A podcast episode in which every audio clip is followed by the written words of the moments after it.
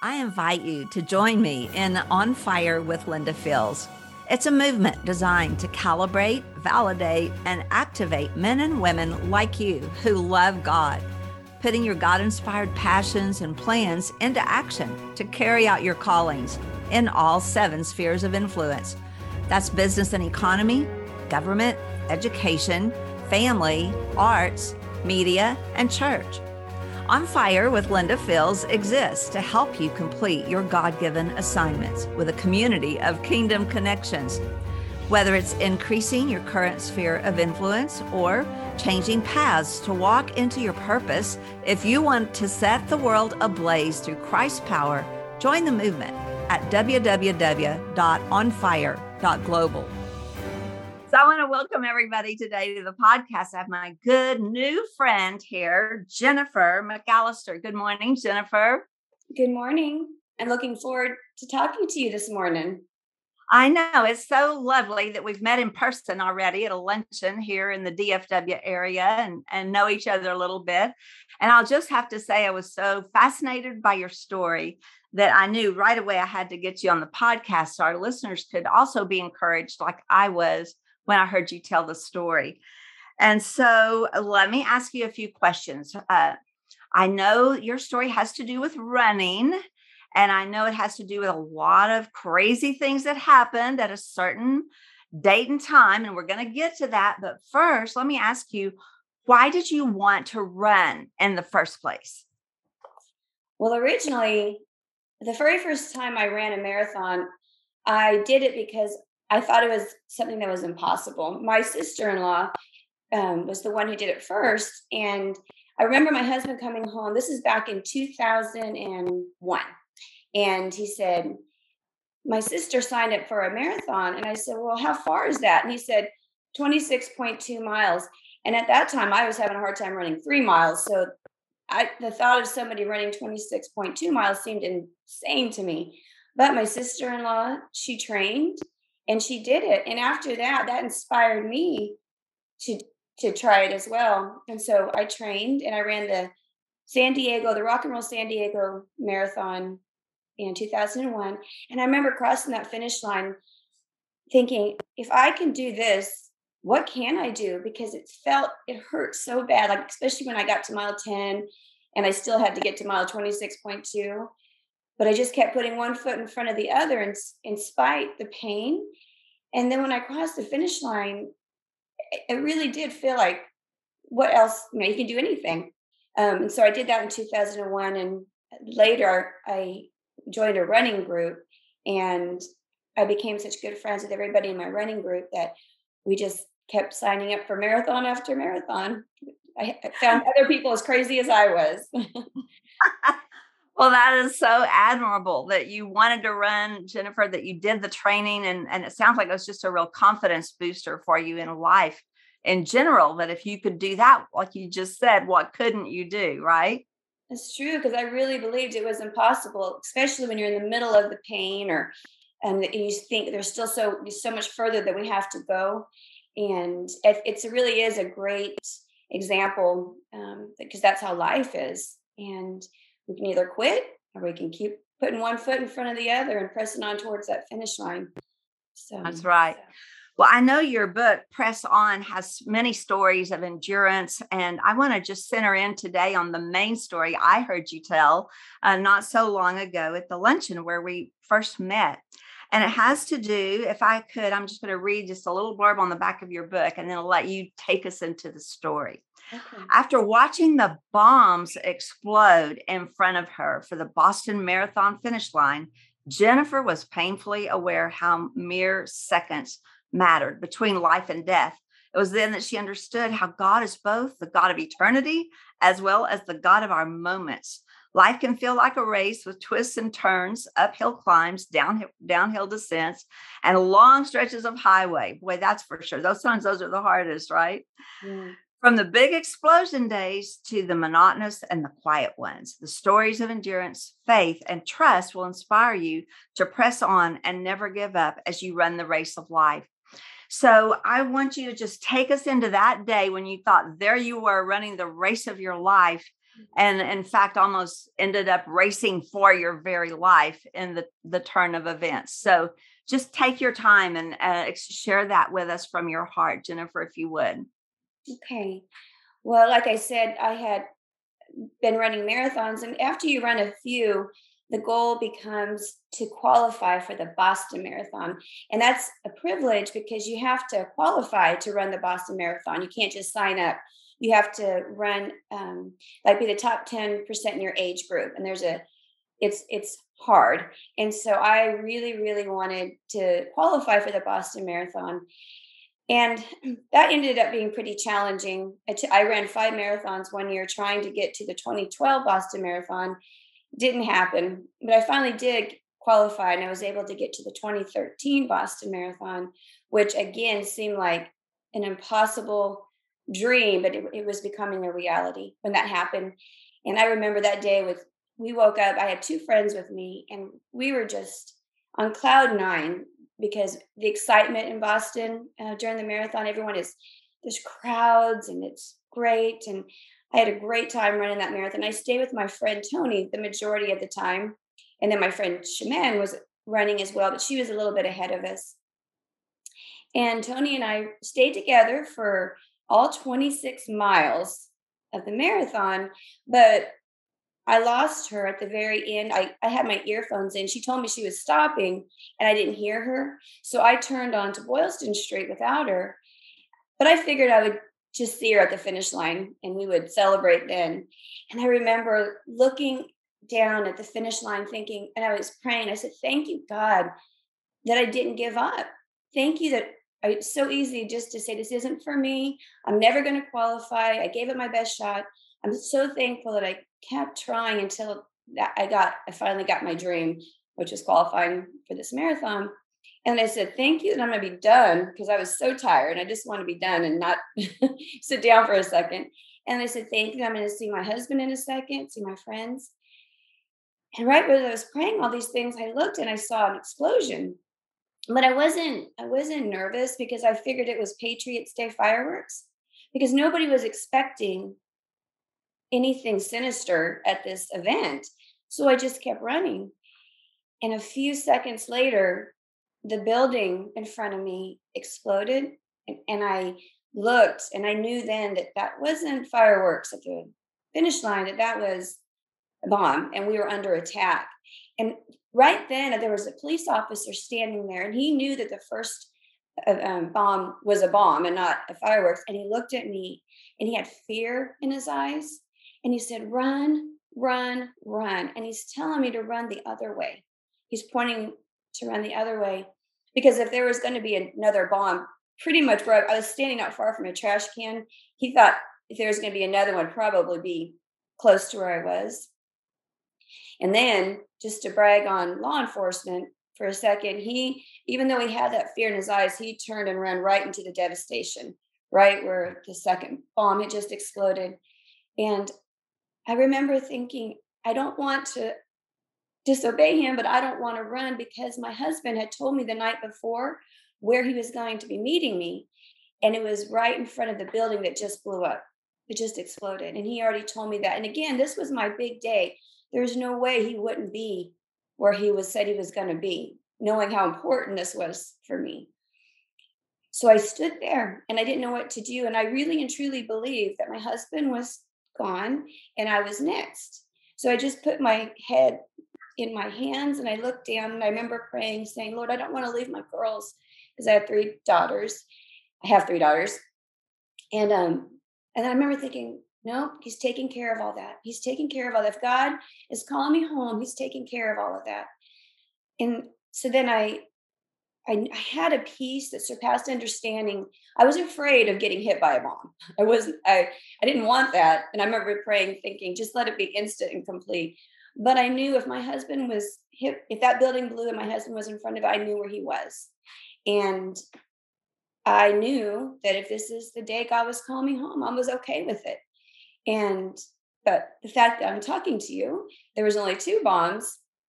And I remember after nothing happened for a while, I just I, I started moving in the other way. And then I, that was when the panic set in because I didn't have a phone to call my husband. So I finally, after about 20 minutes, I finally got somebody to lend me their phone um, so I can see if he answered. And I called, and all I heard was beep, beep, beep. And my heart just, I just, I just wanted to just roll up and die because I thought my husband, that's what, is that what happens when your phone explodes? You hear beep, beep, beep. Um, but I called again. And the second time he picked up, and it was uh, the happiest moment to hear him say, hello, hello. And so he, both of us for 20 minutes thought the other one was gone because he was tracking my, the chip on my shoe. And so he knew that I was right in the middle of all of this and he couldn't get a hold of me. And I thought because I saw the building blow that he was gone. But in God's goodness and grace and mercy, my husband got stuck in traffic. So he couldn't get to the building where he was supposed to be which I always joke and say, I'll never, I'll never complain about traffic again. But that didn't last long. DFW traffic will uh, make you forget your promises. That's a good lesson. yeah. But uh, we, so we were. I was very happy. I was very happy to hear that um, Jason was okay, and he was, and I was okay, and my friends were as well. But I was literally just seconds away from the the second bombing. And then later, the Boston Marathon Association sent me a finisher certificate showing where I should have been based on my chip in my shoe. And I looked at the, the timing and I looked at when the first bomb went off, and they were only like one second away from each other. So when I was where I was supposed to be, but that day when I was running, it was weird because I usually, if I can see the finish line, I can speed it up and run. And that day, I it was like I was running through quicksand. It was so weird. I could not get my legs to run faster. I'm like, this is bizarre. But I know now that, that God was protecting me, and He had me right where I was supposed to be, right behind the second bomb, and not at the finish line or in front of that bomb. But as appreciative, and I was and I am. I said to God, why? Why would you have me so close, so close to that finish line that I can see it, but I can't cross it?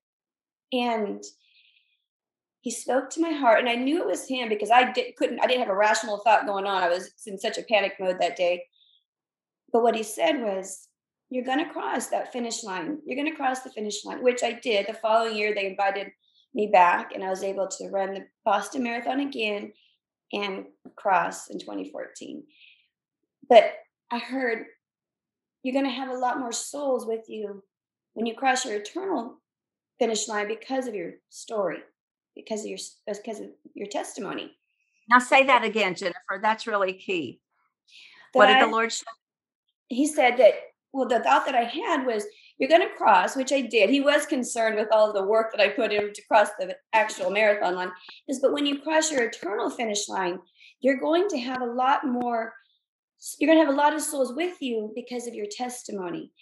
Not that my testimony saves anybody, but what my testimony did was one, it made me very bold to share the gospel with as many people as I could because I knew how quickly life can be taken. And two, it opened the door for me to share the gospel because that's right. the world that we're living in right now. Things change so quickly. I mean, if 20 if 2020 has showed us anything, things can change in a moment. And so totally we have to be prepared. And so when I share my story, how I started to share my story was mostly at the pregnancy center that I've been volu- that I volunteer at. And I've done that, gosh, I've been there for 17 years. And I realized when I started sharing that story with my clients about just just a short caption of me at the Boston Marathon finish line. And then I'll ask them, you know, if that happened to you, if a bomb were to blow up right now, do you know where you would go? Do you know 100% right. where you go? And they, and they would say, no. And then that opened the door for me to share the gospel. And I was amazed at how many people had never heard the gospel before. They were mm. they hadn't. And so I got to see what God was talking about when he said, You're gonna have souls with you because of your testimony, which led me to write my book because I knew I, I only saw the a few people in at the pregnancy center and well, I saw it every just once a week on Tuesdays. But if I wrote a book, that would open up the door for more people to um, to hear. So That's incredible, Jennifer. Now, let me ask you a question. How alone did you feel once you realized what was going on at that very first moment? The fear on the policeman's face, the realization that there were bombs, knowing you didn't have a phone with you to even be able to call anybody in that second. Like, was this an overwhelming feeling of loneliness or what what did God do? How did he meet you in that moment? Well, I I did I did feel very I felt like a little kid who was lost. Remember when we are little and we can't find our parents and lost? Because one of the mm-hmm. problems with this with our cell phone generation, we don't make plans to meet like it used to be. Hey, I'll meet you at this place after the race. We just have our phones now and we call each other. Well, I didn't have my phone and I had no way to to call anybody and I there wasn't a plan. So when they kept pushing us further away from where the bombs were, where am I supposed to go? I don't have my car keys. I don't have a phone. I don't know where to go. I'm in a city that's not my home. And so it was it was a like a it was a very lost feeling but then I, I don't know i think god in his mercy i kind of went into i felt nothing because i had so many emotions in such a short period of time from complete joy to fatigue because a marathon especially the boston marathon is hard and you just want to be done so i have joy, fatigue, anticipation of crossing the finish line to shock. And then from shock went horror. And then horror went, you, you know, and then again, after, after all that, when I found out that my husband was okay, then complete relief. I had so many emotions in such a short period of time. And then when I was, didn't know where to go, I just felt nothing. I, I didn't feel anything. I, I felt like I was watching a movie. Like I was going through the motions, but I just didn't feel anything. It was it was kind of a bizarre like it was and then I would see the helicopters hovering overhead because everybody black cars, everybody coming in um, to get to the the finish line in ambulances in emergency vehicles and it just didn't seem real but right god god meets us where i wasn't alone he was with me and he helped me he helped me along the way so but yes it was a very bizarre bizarre place to be um, not having a plan not knowing where to go what to do and and also we didn't know there was only going to be two bombs so that whole day you're waiting right. you're just waiting for the next attack and you don't know right. where it's going to happen so well, as I heard you tell this story the very first time, I was amazed at all that God brought you through and the way you're able to articulate what it must have been like. I'm sure uh, words cannot really convey the height and depth of all the emotions going on in your heart. The thing that I walked away with from your story that I'd love for you to tell us about now is how God literally showed up for you and making a phone available and that whole little story about what God did. Well, once I turned on to um, off of Boylston Street, and I I turned on, and it was in um, the marathon course, but everybody on this street did not know what happened at the finish line. So when I turned onto that street, that was a huge party going on. It was Patriots Day in Boston, so people are celebrating and having a great time. And I had I had um, scripture on the back of my shirt, and as I was walking, um, I had some guys come out of a, a bar area, and they were giving me a bad time, and it was kind of it was just it seems so crazy because i just saw the bomb and it's gonna it could happen again at any moment and people have no idea what's going on and they're not you know they don't understand. And um i remember these guys kind of now this is a part where i think it's bigger in my head than it actually was this part. But i remember them surrounding me and they seem in my mind they seem so tall and like giants these guys that walked out of this this bar area and they're like what's going on? And i said i go there's been a bomb at the finish line and I kind of feel like this is life today as Christians. We know what's coming. We know, you know, we need to get right with Jesus. We know they were trying to tell people they're not taking you seriously. And I go, there's been a bomb at the finish line. And they're like, oh, well, did you finish? And I said, what? And I go, no. And then one of the other guys says, I told you she wouldn't finish, which was such a, it felt to me like spiritual war attack because how would anybody but the enemy of my soul know that that was a fear of mine, that I would not, that I would start something and not finish well? That I wouldn't, you know, I would get so close and then I would drown at the shore. I went and, and I, I remember thinking, I got to get away from these people. So I got away from them. And then another man started giving me a bad time because of the scripture on the back of my shirt. And I couldn't make him stop. I kept saying, Could you please go? Could you please go? And right then, this other man came walking up, and he it wasn't like he was a very intimidating looking man. Um, but he walked over, he's a little, a little bit older. He walked over and he said to him, You need to go. And that man instantly walked away. I remember thinking, well, that didn't work for me. I've been trying that for a while. Well, um, that man looked at me. He goes, "Do you need help? Do you need? Can I help you?" And I said, "Well, can you call my husband? I don't know where to meet him. I don't know what where I should go." And so he gave me his phone, but I was my hands were shaking so bad I couldn't text my husband. So he did it for me. He would text Jason, my husband, and say, "I'm going to take her to this hotel lobby, and you can meet us there." well, because things kept changing, the crime scene kept expanding. It, it took me a while for him to get me to a hotel lobby. And so we finally got there, and um, it, I told him, I said, you know what? Thank you, thank you. I don't know where I'd be without you, but you don't have to waste any more time with me. You can leave. And um, he said, okay. And I thought he did. And I would, I remember waiting for Jason, just praying that he would get there because you're still under you don't know when the next attack is going to happen or bomb is going to go off. Well, jason finally showed up and that man walked over. I, I, guess he had been waiting that whole time. And he walked over and he just made sure that jason was there and everything was good and he left. Well that night and i'm still in my marathon clothes because we couldn't get to our hotel room. It was across the bridge and we couldn't get there we, had, we were still stuck in boston but we're in a restaurant and I said to Jason, my husband, I go, we need to call that man again. I just don't know where I would be without him. I go, he helped me from that guy who was being horrible to me. He right. He helped me to get to you. He stayed by my side. He never left me, not once. Even when I thought that he left me, he didn't leave me. He was still in the corner waiting for Jason to get there. Jason okay. So he takes out his phone and he's not saying anything.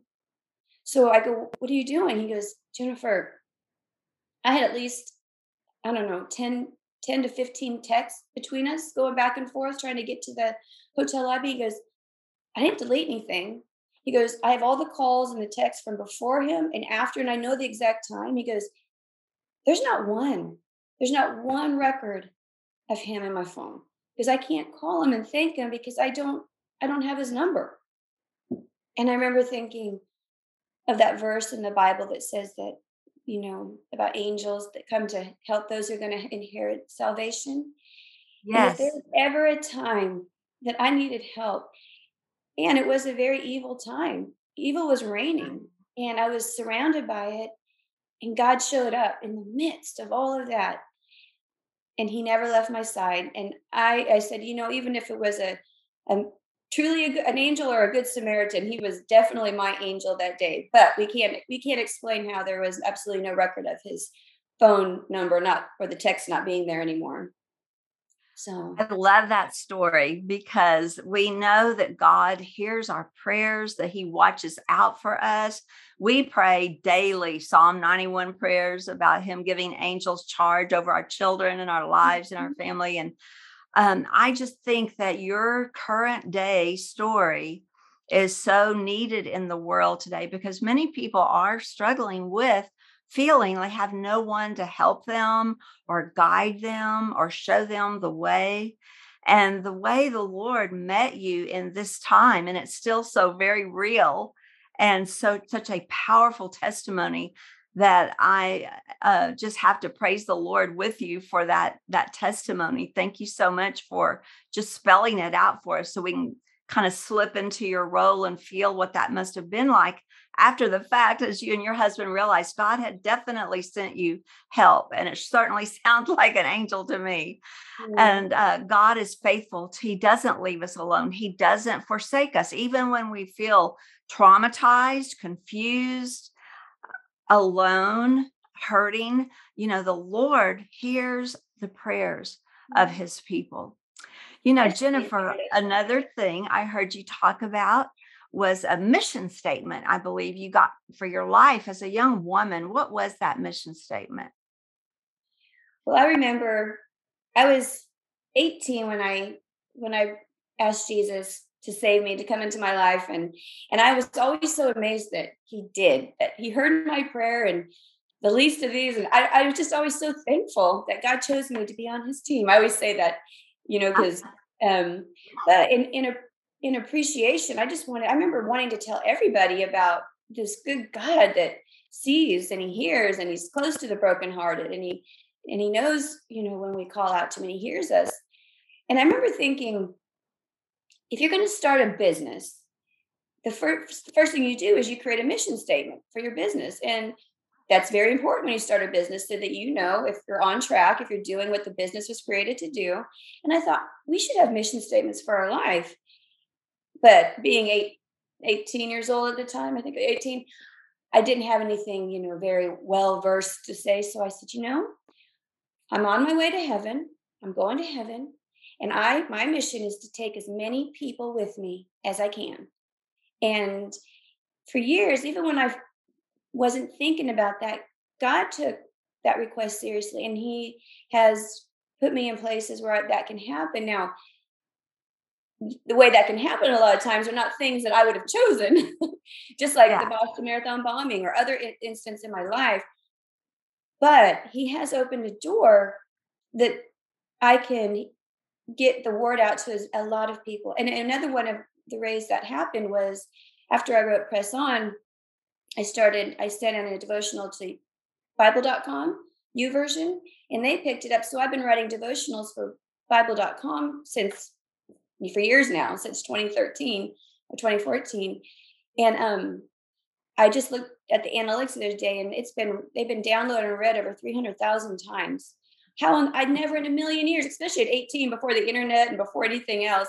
How is how is can I get as many people to go to heaven with me as I can? But God has opened up all these avenues to get you know word out. So he's good. He's he's working things out, and we have no idea how it's going to work out. Thank God, right? yeah, you just need to do the next right thing. I always tell people, don't do the just the next thing. You have to do the next right thing, and just step by step, and He'll guide you. That's perfect. There, there's such power in knowing our mission statement, our calling, our direction in life because God has placed those in us even when we were in our mother's wombs before we're even born. And then in life, we get to discover them and watch them evolve over time. And you are doing that uh, in, in a beautiful way. Jennifer, how can my friends get hold of this book, Press On by Jennifer McAllister? Well, there's a couple ways. What the main way would be trained to trust. That's my website uh, and you can get it there, or you also can get it on Amazon. If you go to Amazon.com, you can order it, but you would have to type in "press on," comma Jennifer, um, and then it'll come up. Because okay. if you just type in "press on," "press on nails" is going to come up. so that's a whole other story. Yeah, that's a whole other story. But but a, a trained, like like you're training for a marathon, trained to to trust dot com trainedtotrust.com. And I, I title my my little website where I have my blogs and my devotionals and my book because I truly believe like you're every not me, you, all of us are being trained to trust God. And that's why we're walking we're, as we go through this life, we're training him we're we're being trained to trust him. And the more we trust him, the easier life gets. We don't have to panic, we don't have to fear even when our circumstances are fearful. Even when the everything else we know he's with us and he's never let us down. And the more we go through these things, life gets easier because you can look back and say, "Well, you were you never let me down. You're always with me. You've always made a way." And as the more you're he trains you and the more you trust him, we start to have that joyful life that God Jesus wants us to have, the abundant life that he wants us to have. So traintotrust.com. That is excellent. Jennifer, thank you so much for opening up your life today and spending some time with us to share your testimony and fulfill your mission statement, even another right step in the right direction. You are a wealth of encouragement, and I bless you. And I can't wait to see where all God takes you next. You are truly on a mission. Oh, thank you so much. I love, love talking to you. on OnFire.global is a movement made of men and women who understand that past plans won't work for the future.